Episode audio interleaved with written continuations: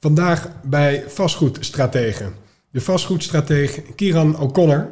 Welkom, leuk dat je er bent. Dankjewel. Je bent uh, vastgoedadvocaat en belegger.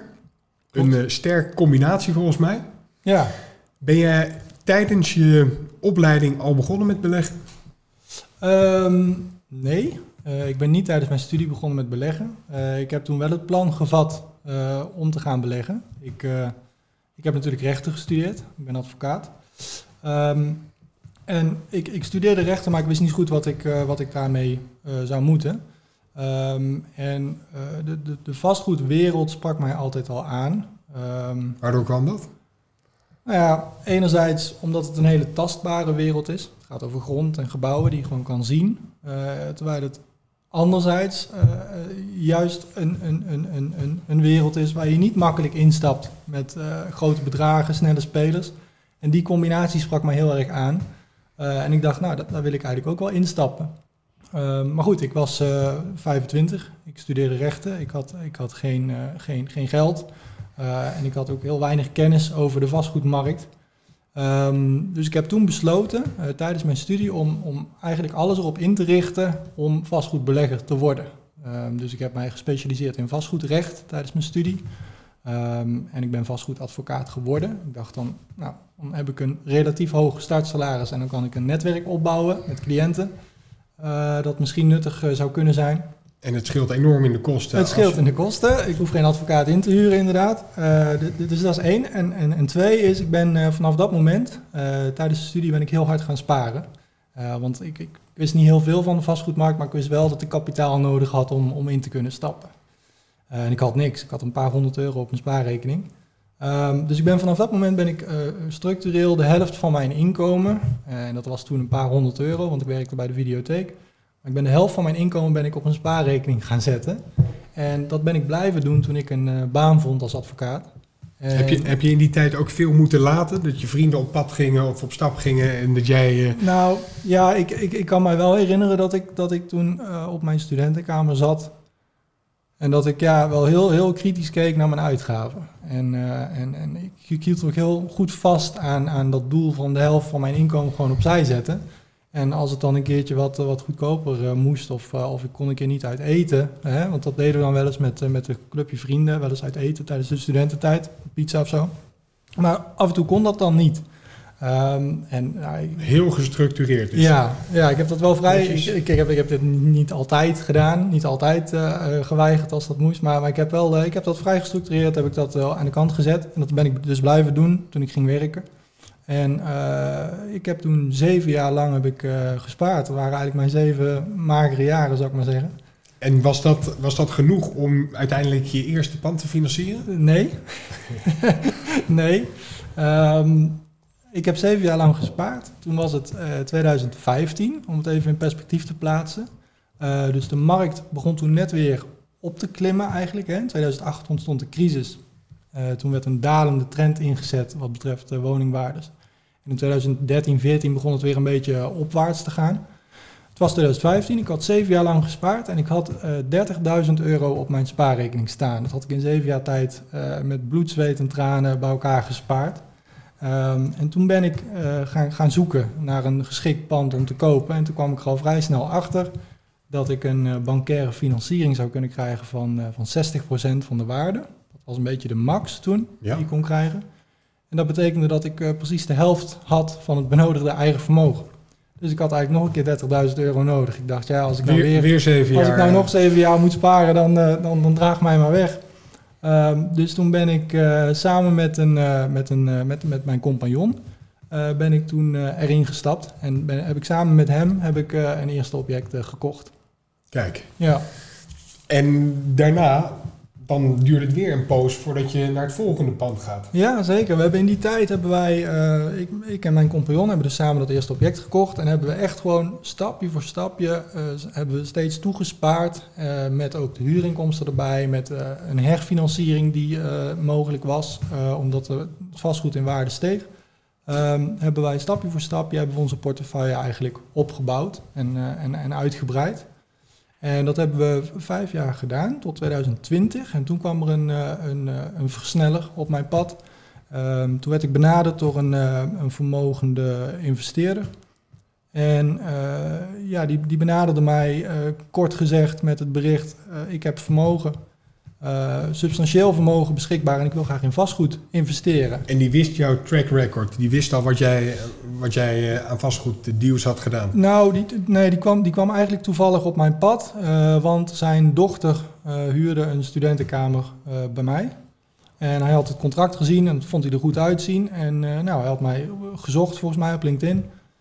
Ja, hij had mij gezocht op LinkedIn, want hij stuurde me ook een berichtje op LinkedIn. Uh, gewoon uit het niets. Van, uh, joh, Kieran, ik, ik ben die en die, ik heb vermogen beschikbaar, ik wil graag in het vastgoed stappen, maar ik weet niet hoe. kun je mij daarmee helpen? Uh, dus ik ben met hem gaan zitten en we hebben nagedacht over een, een, een, samenwerking. En ik heb tegen hem gezegd, ik, ik wil jou graag helpen, maar dan wil ik ook mee. Dan wil ik ook eigenaar worden van het vastgoed dat we samen kopen. Ja. Um, dus ik heb een samenwerkingsconstructie heb ik opgezet met hem. Um, waarbij, nou ja, het is vrij complex, maar lang verhaal kort. Waarbij hij het geld inlegt en ik mijn kennis en kunde inbreng. En wij samen op die manier een portefeuille opbouwen. Um, mijn oorspronkelijke compagnon die doet daar ook in mee. Dus we zijn uh, met z'n drietjes. En uh, ja, vanaf dat moment hebben we natuurlijk echt wel kunnen versnellen sinds 2020. Ja. Denk je dat het goed is dat, er, dat je eerst op een, ja, op, een, op een rustige wijze bent begonnen? Dus je eerste pand kopen, sparen naar je tweede toe. Totdat je langzaam erachter komt dat een samenwerking veel sneller gaat? Um, ik, ik, weet niet of dat per se goed is. Uh, ik ken ook veel mensen die, uh, die meteen uh, als een raket zijn gegaan met, met investeerders om zich heen. dat is ook prima. ik denk wel dat ik, ik, ik, ik heb wel, ik heb, voor mijn gevoel heb ik wel een, een, lange weg al gemaakt. En heb ik zeker op het begin ook wel echt hard moeten werken om zeg maar, te, te, te komen waar ik nu sta. En ik denk dat, uh, dat dat maakt dat ik goed de waarde kan inschatten van het, het, in eigendom hebben van vastgoed. zeker die eerste panden, die zal ik niet zo snel willen verkopen, bijvoorbeeld. Ja. Omdat ik daar gewoon echt, heb ik echt wel veel voor moeten, moeten doen. Wat voor vastgoed richt jij? Um, wij richten ons op, op, op woningen.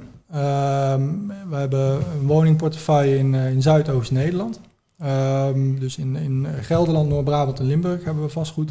Um, en uh, ja, de focus is echt woningen, met name zelfstandige woningen uh, voor starters. Alright. Ja.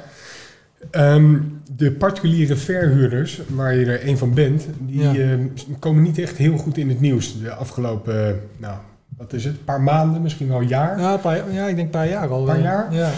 Um, hoe komt het dat ze zo'n slecht beeld hebben, zo'n slecht imago hebben? Um, dat is een goede vraag. Um, ik, ik denk, uh, Dirk, dat wat je ziet is dat een vrij complex probleem, uh, de woningmarkt en de, de, de, de, de prijzen op de woningmarkt en de betaalbaarheid van woningen, is een heel complex probleem, wordt in de media en, en, en daardoor ook in de politiek platgeslagen en vrij zwart-wit behandeld. En um, dat is niet raar dat dat gebeurt, want alles moet snel natuurlijk. Hè. Als jij uh, in een interviewsetting zoals wij hier nu zitten, of sociale media of waar dan ook, moet alles uh, snel en simpel en zwart-wit. Um, en ik denk dat, dat, dat daar met name uh, het me in zit dat de particuliere vastgoedbelegger als voornaamste reden of zelfs de reden van alle problemen op de woningmarkt wordt aangewezen. dat, is, dat is makkelijk. Um, en, en, en, en voelt misschien ook lekker uh, voor mensen die uh, niet zelf in het vastgoed zitten of misschien wat minder verstand hebben van de economie of hoe de, hoe de vastgoedmarkt werkt. Dan is het makkelijk om te zeggen, god, wat zijn, die, wat zijn de prijzen toch hoog van woningen en door wie komt dat dan? Um, dus die worden, die worden omhoog gestuurd, althans dat is, het, dat is het beeld, die worden omhoog gestuurd door de vastgoedbeleggers particuliere vastgoedbeleggers, omdat zij uh, voor een snelle winst te gaan? Of... Ja, dat, dat, is een, dat is natuurlijk een makkelijk verhaal om, ja. te, om te vertellen uh, op die manier. Terwijl ik denk dat uh, in werkelijkheid het probleem vele malen complexer is en dat vastgoedbeleggers en zeker particuliere vastgoedbeleggers slechts een marginale rol hebben in, de, in de, de, de, vastgoedmarkt en de, en de prijzen. Ja. Is er wat aan te doen, denk je, om dat beeld om te turnen naar dat vastgoedbeleggers eigenlijk helemaal niet zo onderdeel daarvan zijn, of misschien gedeeltelijk. Ik denk dat, uh, ik denk dat dat vanzelf gaat. Ik denk dat het uh, gewoon samenhangt met, uh, met, met, met de, de, de, economische situatie op dit moment. Dat de vastgoedbelegger op dit moment de, de gebeten hond is eigenlijk. Um, als jij kijkt naar toen ik begon in 2015, toen was de markt compleet anders. Stonden woningen heel lang te koop op Funda. ik heb mijn eerste object, waar ik net over vertelde, in Nijmegen heb ik dat gekocht was een appartement, uh, dat stond al meer dan zes maanden te koop, gewoon in het centrum van Nijmegen. Heb je toch, heb, dan heb je toch niet de vraagprijs betaald? Ik heb uh, 15.000 euro onder de vraagprijs betaald. dat was gewoon goed te doen. Ehm, daar heb ik niet eens zo heel hard voor hoeven onderhandelen. Um, en, en, en mensen vonden dat gewoon mooi en interessant dat ik daarmee bezig was. En ik kreeg toen ook van heel veel mensen het advies van doe dat nou niet. Want vastgoed is heel risicovol. risicovol ja. dadelijk verlies je geld, doe dat nou niet. Um, dus de, de, de, de sfeer op dat moment was compleet anders dan, dan nu. Um, dus ik denk dat met die stijgende rente en dadelijk de dalende waardes van het vastgoed in Nederland. Waar we nu in zitten eigenlijk? Ja, waar we nu in, in terechtkomen en waar, je, waar dadelijk echt iedereen zeg maar, de gevolgen van gaat merken binnen nu en twaalf maanden, denk ik. Zal het beeld waarschijnlijk dus ook ja, omdraaien? Zeker weten. Ik, ik herinner mij nog uh, dat ik een filmpje zag van uh, voormalig uh, minister van Wonen, denk ik, of Woonruimte of Volkshuisvesting, weet ik niet, Stef Blok. Ja. Die op de Provada, de vastgoedbeurs, uh, stond te adverteren voor buitenlandse beleggers. Dat was volgens mij in 2006, 2007. Kom alsjeblieft naar Nederland om uh, in Nederland te investeren. We hebben een heel stabiel klimaat uh, en je wordt hier met open armen ontvangen. Omdat er zoveel te koop stond en... Ja, inderdaad. Dus het is moeilijk je voor te stellen dat dat toen werd gezegd ja. door, de, door de overheid. En dat je dat dan moet koppelen aan wat er op dit moment wordt geroepen door uh, politici in de media, et cetera, over beleggers. Uh, dus dat, dat is, uh, dat, ik denk dat dat vanzelf gaat. Ja, je bent al wat jaren bezig, maar we komen nu in een periode dat inderdaad uh, de rente is aan het stijgen. Best wel fors eigenlijk. Ehm, de prijzen zijn nog niet ontzettend aan het dalen. Maar we hebben ook te maken met regelgeving. Aangescherpte regelgeving rondom verhuur. Hoe ga je daarmee om? Hmm. Um, nou, laten we het eens hebben over uh, bijvoorbeeld de, de, de huurprijsregulering die eraan komt. Ik denk dat dat een heel belangrijk onderwerp is en waar ik ook erg mee begaan ben als, als, als advocaat, als jurist. Um, we hebben in Nederland natuurlijk een, een puntenstelsel. Hè? Uh, dat betekent dat voor elke woning in Nederland kun jij een aantal punten berekenen. En die punten die zijn gebaseerd op de oppervlakte, energielabel en WOZ-waarde. Daarnaast kun je nog wat, wat, wat, wat sprokkelpunten, zal ik maar zeggen, krijgen voor de staat van de badkamer en de keuken, et cetera. Um, die punten die komen tot een bepaalde hoogte en die zijn dan gekoppeld aan een bepaalde huurprijs. Als die punten, uh, op dit moment is het zo dat als jij 149 punten haalt, um, dan zit je op een huurprijs van 808 euro volgens mij. Um, dan heb jij of, of meer, dus zoveel punten of meer, dan heb jij een geliberaliseerde woning. En die mag je verhuren voor iedere huurprijs die jij maar wil. Dus voor de markthuur. Ja. Als je daaronder zit, uh, dan mag je de woning ook verhuren voor elke prijs die je wilt. Maar dan kan de huurder binnen zes maanden na aanvang van de huur naar de huurcommissie. En die kan de huurprijs laten toetsen. Dus dan komt er iemand en die komt kijken uh, hoeveel punten heeft deze woning. En als je dan onder die grens zit, dan uh, ben je gehouden om te verhuren voor de bijbehorende huurprijs. Dat is het stelsel. Wat de jongen nu uh, voorstelt en wat geaccepteerd is door het kabinet, uh, en wat waarschijnlijk dus 1 januari 2024 ingaat, is uh, een verhoging van die huurprijsgrens. Vanaf wanneer jij mag vragen wat je wil, naar uit mijn hoofd. 178 punten. Ja, inderdaad, zoiets. dus 187. 187, ja, 187. En dat correspondeert met een huurprijs van volgens mij 1000 euro of 1050 euro. Ja.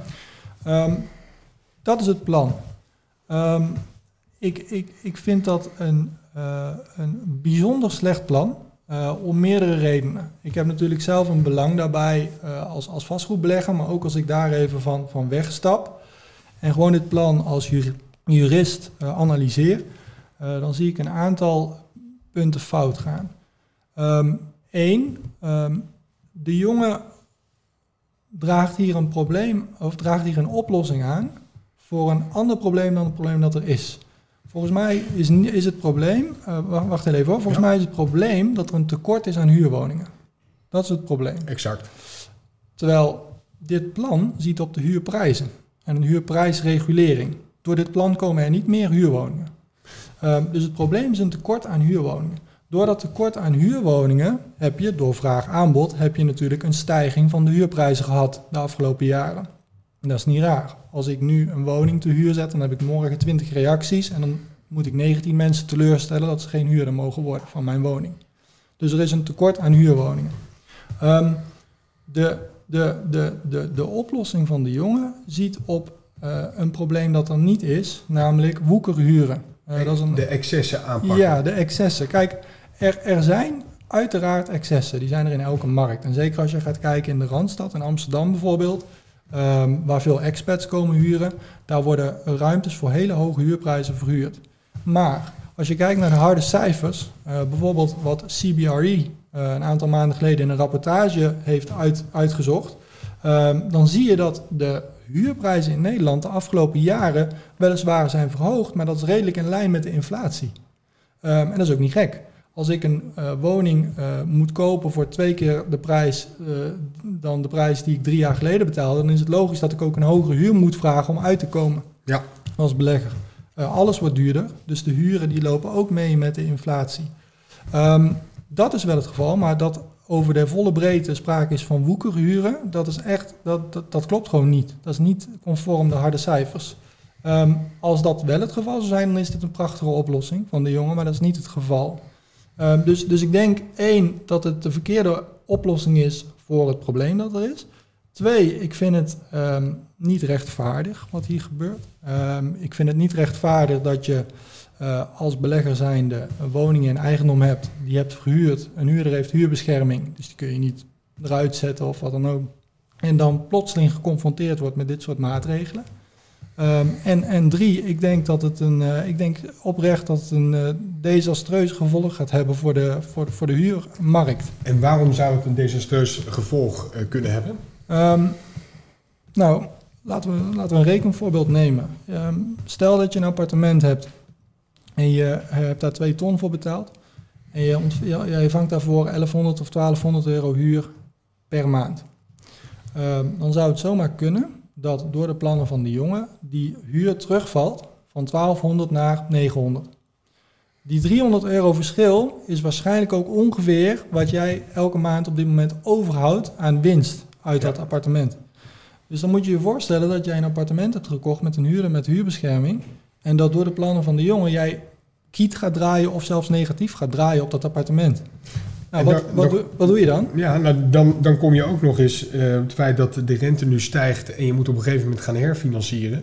Dat komt er ook bij, maar goed, dat, dat, dat, dat ligt niet aan de overheid dat de rente stijgt. Maar inderdaad, dat is ook een factor die meespeelt. Uh, misschien ga je veel, meer veel hogere financieringslasten krijgen door de ja, gestegen rente. Waardoor je eigenlijk onder water komt te staan ja. en dan ga je uitponden. Dan ga je op het moment dat de huurder dan vertrekt, ga je uitponden. Uh, dat betekent dat er huurwoningen zullen veranderen in koopwoningen. Eigenlijk het tegenovergestelde effect van wat we hebben gezien de afgelopen jaren. Dus de huurmarkt wordt juist krapper en kleiner. Dus waar je vroeger 20 mensen had voor jouw huurwoning, heb je er misschien dan 30 of 40. Dus uh, ik vind het heel interessant, economisch gezien, uh, wat het gevolg hiervan gaat zijn. Want de waarde van huurwoningen is natuurlijk gebaseerd op de huurstroom. Dus stel dat jij 1000 euro per maand huur krijgt voor een huurwoning en dat wordt 800, dan zou je zeggen de waarde van die huurwoning daalt ook met 20%. Maar als je kijkt naar de economische basisregel van vraag-aanbod, dan zou je juist zeggen dat huurwoningen die overblijven meer waard worden omdat er gewoon minder zijn. Ja, er is een groep in Nederland die, um, die, die komen niet in aanmerking voor een sociale huurwoning. Dus die moeten wel in de vrije sector iets huren. Maar die komen ook niet, bijvoorbeeld de ZZP'ers, komen ook niet altijd in aanmerking voor een hypotheek. Dus die zijn gewezen, die zijn juist gebaat bij woningen in de vrije huursector. Die willen dat ook. Uh, en dat is, die markt die regelt zichzelf, lijkt mij. En excessen, tuurlijk. In iedere markt zijn er excessen. Maar um, die worden toch ook aangepakt door bijvoorbeeld een huurcommissie? Um, ja, ik, ik denk dat de allerbeste, het allerbeste zou zijn om gewoon meer een, een groter aanbod te hebben aan, aan, aan woningen. Koopwoningen en huurwoningen. Ik denk dat dat het allerbeste zou zijn. Want dan eh, door vraag aanbod eh, zal de huurprijs dan ook gewoon marktconform zijn. Dan zal die misschien wat lager worden of in ieder geval niet, niet eh, exorbitant hoog zijn. Ehm, en ik, ik, ben het, ik ben het er helemaal mee eens dat dat een grote uitdaging is. Want hoe ga je dat doen? Maar ik denk dat dat de allermooiste oplossing zou zijn. En de plannen die er dus nu liggen en die vanaf 2024 van start echt gaan, eh, van Hugo de Jonge, denk je dat die juist ehm, de huurmarkt verkleinen? Ja, ja, dat is wat ik net uitleg. Ik, ik denk inderdaad dat de, de huurmarkt zal kleiner worden. Ik, ik, ik, ken nu al heel veel mensen die nu al aan het uitponden zijn. Gewoon in, in, in, in aanloop naar die nieuwe plannen. En ook cliënten. Ik had eh, onlangs had ik een eh, cliënt. Ehm, ik zal geen namen noemen, maar dat, dat was een, een Oostenrijks pensioenfonds zit daarachter. En dat is een projectontwikkelaar die wilde 300 huurwoningen eh, realiseren. En ehm, aan mij werd gevraagd om te adviseren over eh, de, de plannen van de jongen met betrekking tot de, de punten huren. Eh, want ehm, het was voor de cliënt niet helemaal duidelijk wat de impact zou gaan worden. Dus ik heb een memo gemaakt. Ik heb uiteengezet, nou wat ik net vertel, van zo werkt het puntenstelsel, dit zijn de plannen, dit gaat er waarschijnlijk doorkomen. En op basis van dat memo hebben zij dus de stekker eruit getrokken. Ja. Dus dat zijn 300 huurwoningen minder in Nederland door deze plannen. Ja, Dus ja, ja. ja. en dit is nog maar één partij. is dit- één partij. Dit geeft wel aan wat er, wat er speelt. Ja, Ja, dus een hoop mensen die, of een hoop partijen die, ehm, die krijgen het niet meer rondgerekend. Of er is nog wel iets van rendement te behalen, maar dat, het risico is te groot daarvoor. Ja, en, en ook als je dit niet helemaal analyseert, maar gewoon op de sigarendoos uittekent, dan is het heel raar, vind ik, dat werkelijk waar alles duurder wordt, van je boterham tot de energieprijzen, tot de bouwkosten, tot alles. En de overheid dan bedenkt, maar de huurprijzen die gaan we even drie tandjes lager zetten. Ja. Dan kun je toch niet de verwachting hebben dat dat helpt bij Ja. projectontwikkeling, bij grotere huurmarkt. Ja, terwijl daarbij ook de particuliere belegger eigenlijk ehm, keihard wordt aangepakt. Ehm, op spaargeld was de afgelopen jaren geen rendement eh, te, te behalen. Negatief rendement zelfs. Eh, een hoop mensen zijn in vastgoed gestapt. Maar als we kijken naar mensen die al jarenlang in het vastgoed zitten, ah, naast hun werk om een soort pensioen op te bouwen, die, die moeten nu ook gaan verkopen. En tegen, tegen prijzen waarbij ze wellicht niet eens eh, uit de kosten gaan komen in de komende jaren. Dus hun pensioen wordt ook overboord gegooid. Ja, het gesprek wordt er niet gezelliger op deze manier. Ja. Maar, maar inderdaad, inderdaad de, de, de fiscale eh, eh, veranderingen die op stapel staan, dat, eh, ja, dat, dat gaat ook echt zijn impact hebben. En Ja. dat is ook best wel heftig. Klopt.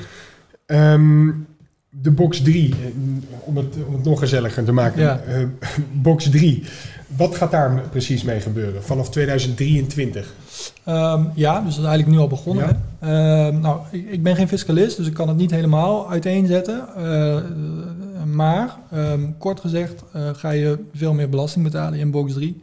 Eh, er wordt gewerkt met een ander fictief rendement, dus een aangenomen rendement door de overheid en een andere fictieve rente die jij betaalt op je schuld.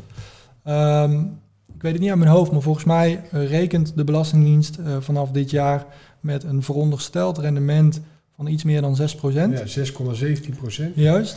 En eh, rekenen ze met een rente eh, die jij betaalt over jouw schulden in box 3 van 2,5. 2,5%. Ja, Ja. dat is echt, ehm, als je die getallen afzet tegen de werkelijkheid op dit moment, eh, dan zijn die volledig niet in lijn met wat de markt doet. Ehm, als jij meer dan 6% rendement wil maken op jouw beleggingen, dan, dan doe je het echt goed op dit moment. Ja. Eh, terwijl de, de rentes voor beleggingshypotheken zijn op dit moment meer dan 6% voor één jaar vast. Ehm, dus die zitten niet in de buurt van die 2%. En dat komt, ze, ze komen bij die 2,5%, heb ik mij laten vertellen, eh, door een gemiddelde te nemen van alle hypotheekrentes in Nederland in 2022. Dus ook de eigen woninghypotheken. Aha, Eh, maar ja. die liggen sowieso al een stuk lager dan Juist. beleggingshypotheken. Juist, ik vind het heel raar dat dat is gedaan, want ehm, in box 3 heb je geen eigen woninghypotheek, maar Ja. gewoon een beleggingshypotheek. Ehm, het wordt er niet leuker op. Nee, En geldt het voor jouw portefeuille ook, dat je aan het uitponden bent? nee, Eh, nee. Ehm, Dat is een hele bewuste keuze voor mij. Ik heb wel heel kritisch gekeken uh, naar wat ik heb en uh, wat daarmee te doen. Uh, want ja, hè, ik, ik, wil natuurlijk niet negatief gaan draaien. Um, maar um, ik, ik, zie vastgoed echt als een lange termijn belegging. Um, ik denk dat, kijk, Nederland is een ontzettend rijk land waar heel veel mensen willen wonen. Nederland is ook heel klein. En er komt niet meer grond bij. We kunnen nog een keer gaan polderen, uh, maar ja. er is maar zoveel grond. Er komen steeds meer mensen bij, dus ik denk dat op de lange termijn uh, vastgoed altijd een goede investering is. Hoe verder je uitzoomt in de tijd, hoe duidelijker je dat ziet. Ja, um, dus, dus inderdaad wat je zegt, um, je kan in de heat of the moment besluiten van ik ga nu alles verkopen. Um, maar misschien iets meer de rust nemen en het uitzoomen vanaf een helikopterview bekijken.